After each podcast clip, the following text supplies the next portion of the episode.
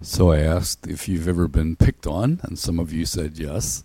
And uh, since this was the first week of school, I was thinking back to two times in my life when, in the context of school, I was picked on. Um, the first was back in Northern Ireland. I went to a particular grammar school that, to be honest, was quite a snobbish school. And one of the aspects of that snobbery was our uniform. And uh, if we were in uniform, it had to be perfect. So even if I was not in school, if I was riding the bus, riding the train, my uniform had to be perfect. My cap had to be perfectly straight. Like the way they wear caps these days would not have cut it, right? The cap had to be perfectly straight and sort of at the right pitch. You had to pull your socks up, and that exposes the other issue. We wore short pants, can you imagine? And we had to make sure our stocks, socks were all the way up to our knees. Um, we were not allowed to have our tie pulled down. So now you see when there are kids who have to wear uniforms, they do everything they can to not look like they're in uniform, right? So like the ties are down. The that was not go for the school that I was part of, and I lived in a different town. And in Northern Ireland, um, towns are very insular, even though they're very close to one another. So my school was in Holywood, and there were other schools in Bangor where we lived. And I would regularly encounter the Bangor Grammar students on my way to my school in Holywood. And every single time I encountered them, there was a group of them, and they were not such a snobbish school. So they would look at me and they would shout at me. They would actually shout down the street every time they saw me, Snob! And it would ring in my ears so that I dreaded walking down Church Avenue where we lived because I was sure those kids were going to see me again. But I couldn't change my uniform to look like I was not snobbish because that was the way it was we moved to Canada, and a very strange thing happened in the, the sense of being ridiculed. Uh, for a while, we lived in St. Catharines.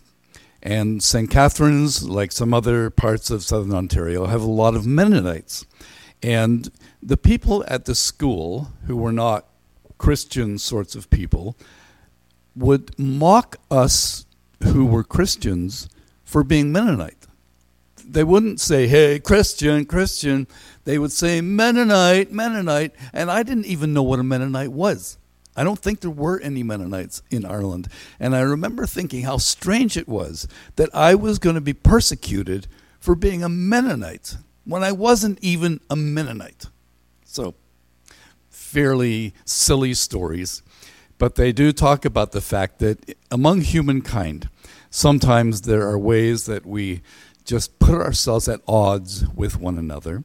And some of those reasons are very sinister and very harmful. Some are just kind of innocent. But nonetheless, we find ourselves the brunt of uh, someone else's ridicule or someone else may pick on us. So, the story of Esther, as Susan has already brought us into it, um, is a story that, in large part, has to do with someone being hated actually by someone else. So, Mordecai was hated by Haman. And we will get into the character Haman in the next little while, and kind of looking fun or looking forward to um, examining what kind of a sordid person this was that would do the despicable things that he did. But today we are looking at Mordecai, and I want to introduce him and introduce him as um, you know, if you watch very many police shows, the expression person of interest comes up change that in your head to person of influence. And what I want to do is just characterize Mordecai as a person of influence. He had enormous influence in his place in Susa, in the capital. He had enormous influence in the history of Israel. And as we have a look at that, um, I would like to just sort of track back and say, how did he get to the place in his life where he really was an influential person. Some years ago, um, I was part of something that was held in India, and it was a gathering of people that they called the influence leaders. They were people from all over the world. And I thought it was a very strange label that was, was affixed to these people. But the point was that for whatever reason, they, in their church context in their countries, were considered to be people of influence. Are you a person of influence? And should you try to be a person of influence? Well, it's not something that we are searching for. And in fact, if we follow the way of Jesus, we ought not to be seeking influence, so to speak. Um, we ought to be servants. We ought to be willing to be the last. We ought to be willing to be anonymous. Um, but even in that, we can sometimes find ourselves being a person of influence. That for whatever reason, um, we have an influence. And if you are a person of influence, it's important to realize that that is an opportunity that God has given you, that you must be a careful custodian of that privilege. And never take for granted that you influence other people. But if you do influence other people, and all of us do in small ways or big ways, be careful that that influence is the right kind of influence. So, what was it that had um, Mordecai become in the history of Israel a very influential person. Let me take you just to introduce you to the character again, uh, back into the book of Esther. And in the book of Esther, we just hear some background historic information about Mordecai. Now, there was a Jew who lived in the palace complex in Susa. His name was Mordecai, the son of Jair, the son of Shimei, the son of Kish, a Benjamite. His ancestors had been taken from Jerusalem with the exiles and carried off with King Jehoiakim of Judah by King Nebuchadnezzar of Babylon into exile. The next verse goes on and uh, says this Mordecai had reared his cousin Hadassah, otherwise known as Esther. Since she had no father or mother, the girl had a good figure and a beautiful face. That's in the Bible, sorry. That's what it says. Um, after her parents died, Mordecai had adopted her. Now, all the way through the book of Esther, you'll find new information about Mordecai. He, he comes and goes in the drama of the book. But um, that gets us started with Mordecai, and it brings me to the question what, what was it that made him an influential person? What was it that made him a person of influence? And I think Susan and I have been reading the same um, commentaries or we've been in the same study group. The word character that Susan already raised for us is the moorings um, on which the influence of Mordecai was developed, um, his character. So let me just um, fish through the story with you a little bit and tell you why I notice that he's a person of character before he's a person of influence. And had he not been a person of character, he would not have become a person of influence. It was his character that qualified him to be influential. And that's where it always begins. It's not what you do, not even what you don't do, but it's who you are that uh, forms your character and then paves the way for you to be a person of influence. There are just a few ways that I notice as I read the story, and, and as I said last week, I hope you kind of get into the story and just read it several times uh, and learn the different things that will come to mind, you know, each time you read it. And with each of the characters, we'll try to sort of see the story from their viewpoint and understand why this book that never talks about God got into the Bible. First thing I notice about Mordecai's character is the way that he cared for Esther.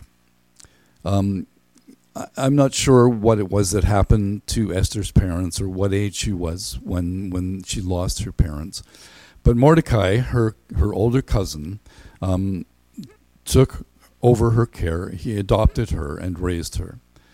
And in the text of Esther, we come across just ways that the way that Mordecai raised Esther um, ha- has just a positive shade to it that I think reflect his character. So one of the things that I notice is that when Esther is in the process of being groomed um, to be a candidate for queen for the beauty contest, um, what do we know about Mordecai? We, we simply read this little comment that he walked back and forward in front of the palace, wondering how Esther was doing. Just day by day. Um, the picture we get is that Mordecai is kind of pacing back and forward, just hoping for some news about how Esther is doing. And you think, hmm, he, he didn't just wonder about her. He didn't just worry about her. He didn't just hope that everything was going to be fine and he would see her sometime. But knowing where she was and some of the predicament of her being there, um, Mordecai, who had raised Esther, walked back and forward, just in the hopes that he might hear something about Esther. In fact, uh, in another way, when he was um, around the, the gates, uh, that's when he heard that gossip, that that um, that news um, of of an attempt or an, an, anticipated attempt on the king's life. Um, when we hear about the way that Esther related to Mordecai, I think again I, I see something that is about the character that he has developed. Several times we're told that Esther did exactly what Mordecai told her to do. Um, but we never get the sense that she did it out of reluctance or hardship or with a bad attitude. Um, in fact, when there were some hard things that she had to do, um, we simply read the commentary that, that she did what Mordecai told her, as she always had, being raised by Mordecai there's not a hint of a rebellious spirit in Esther's heart. There's not a, a hint of resentment. Um, there is this this seemingly lovely parental care for Esther that comes from Mordecai. And you think, hmm, he did not take on the raising of a cousin as, as a burden. He took it as a privilege. He didn't take on the responsibility of raising Esther um, as something in which he would rule with a rod of iron because he was uh, actually engendering in Esther a soft spirit. And when, when life was extremely challenging for her, and she wasn't quite sure what, what she should be doing, she had been so sort of prepared by the way that Mordecai raised her that she would take counsel from him and was willing to get to the point of saying, Mordecai, you're right. If I perish, I perish.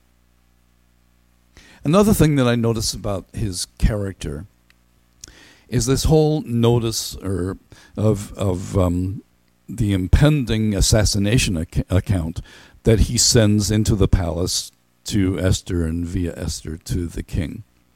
Um, who was Mordecai? Where did he come from? Um, he was from Jerusalem probably he himself was not taken captive.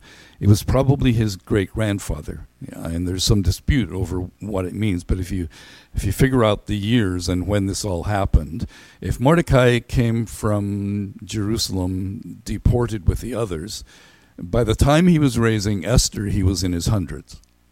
So you know, more power to him if he becomes a loving caregiver at a hundred some years old. But I think he probably wasn't. It was probably his great grandfather that is referred to in the text as having been deported from Jerusalem.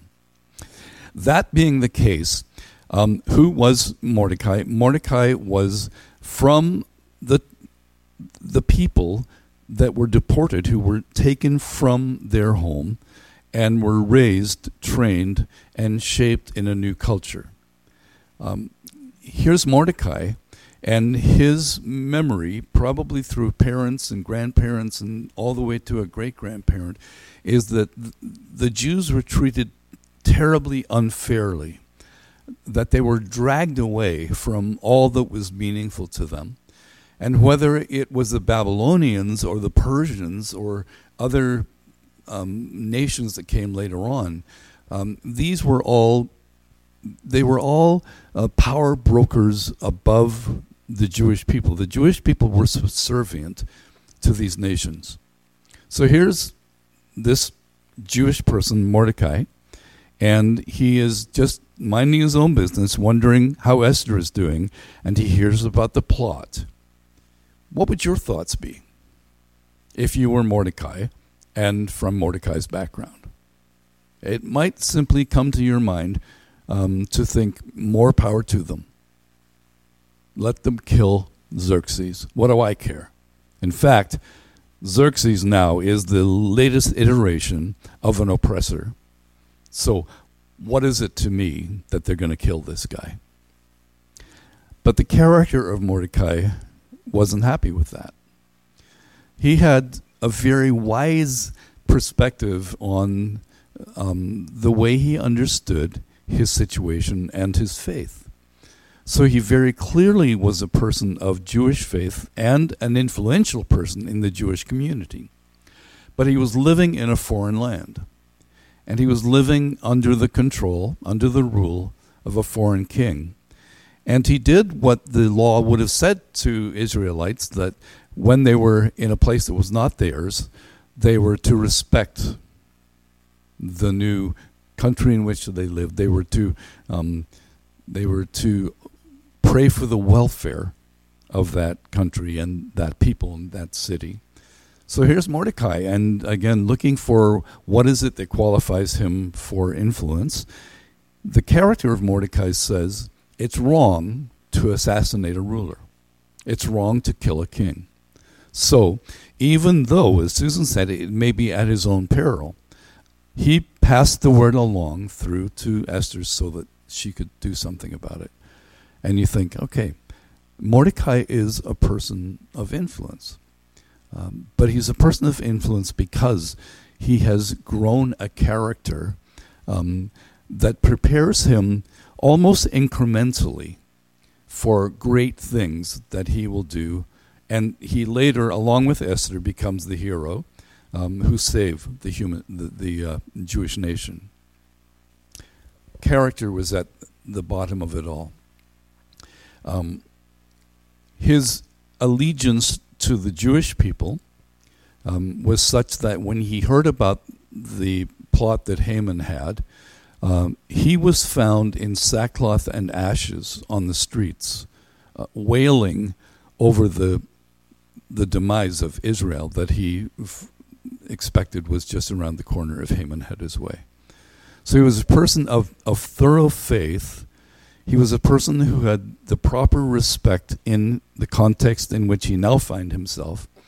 And he was a person just whose personal character as a caregiver for his, his adopted cousin um, is, is just stellar. He, he loves her and cares for her and provides wisdom to her uh, when she is in a precarious situation and, and, and a very um, opportune situation uh, given the things that happen as we go through the rest of the story. Character is at the beginning of being a person of influence. After the character, there are just two other C's that briefly I'll, I'll mention as we, we go past. Um, that when a, when a person's character is solid, then the costs that follow um, may be more manageable, um, maybe more acceptable, as the person uh, is on the bedrock of a good character. And so when life is hard, um, and there are things that need to be done that are hard things that need to be done, that person may be able to count the cost. If it's someone without character, they will not count the cost. They will just, it will not matter to them enough to count the cost um, Mordecai was willing for the cost. Uh, he, he, knew that his life was in danger. Um, he didn't go hide from being Jewish. He didn't go wail in the corner of his house. He was on the streets, um, just wailing over the the potential demise of his his very people. So he was willing for the cost.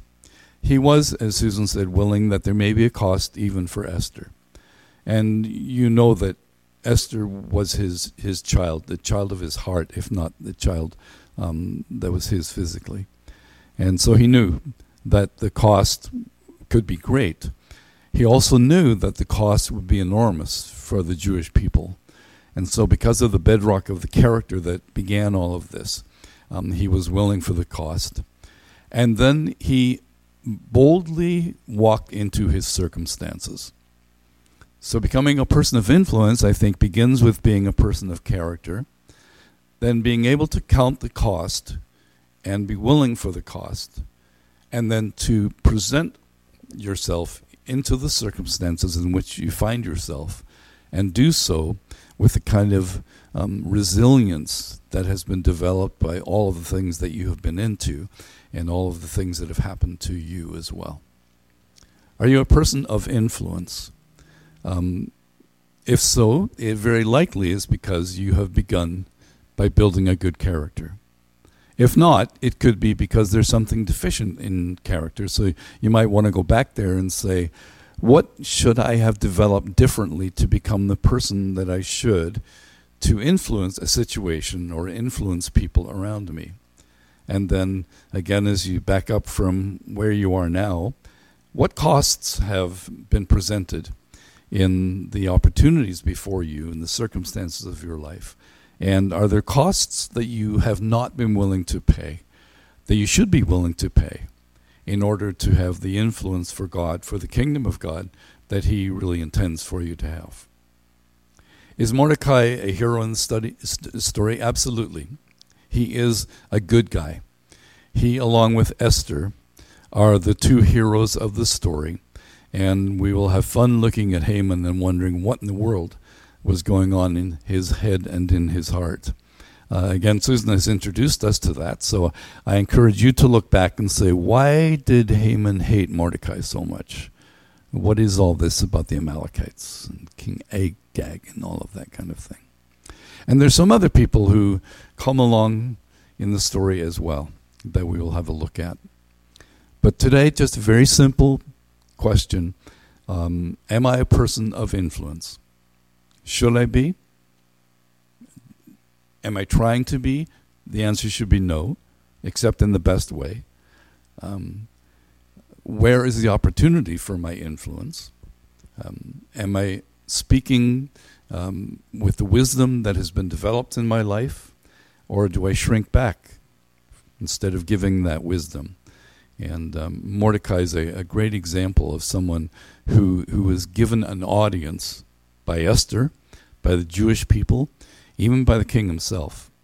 Um, and finally, he was he's given an ironic audience from Haman, who um, is led in just um, a, a, parade of errors as he uh, basically um, makes his bed and needs to lie in it. So we'll look forward to studying Haman as well as the weeks go by.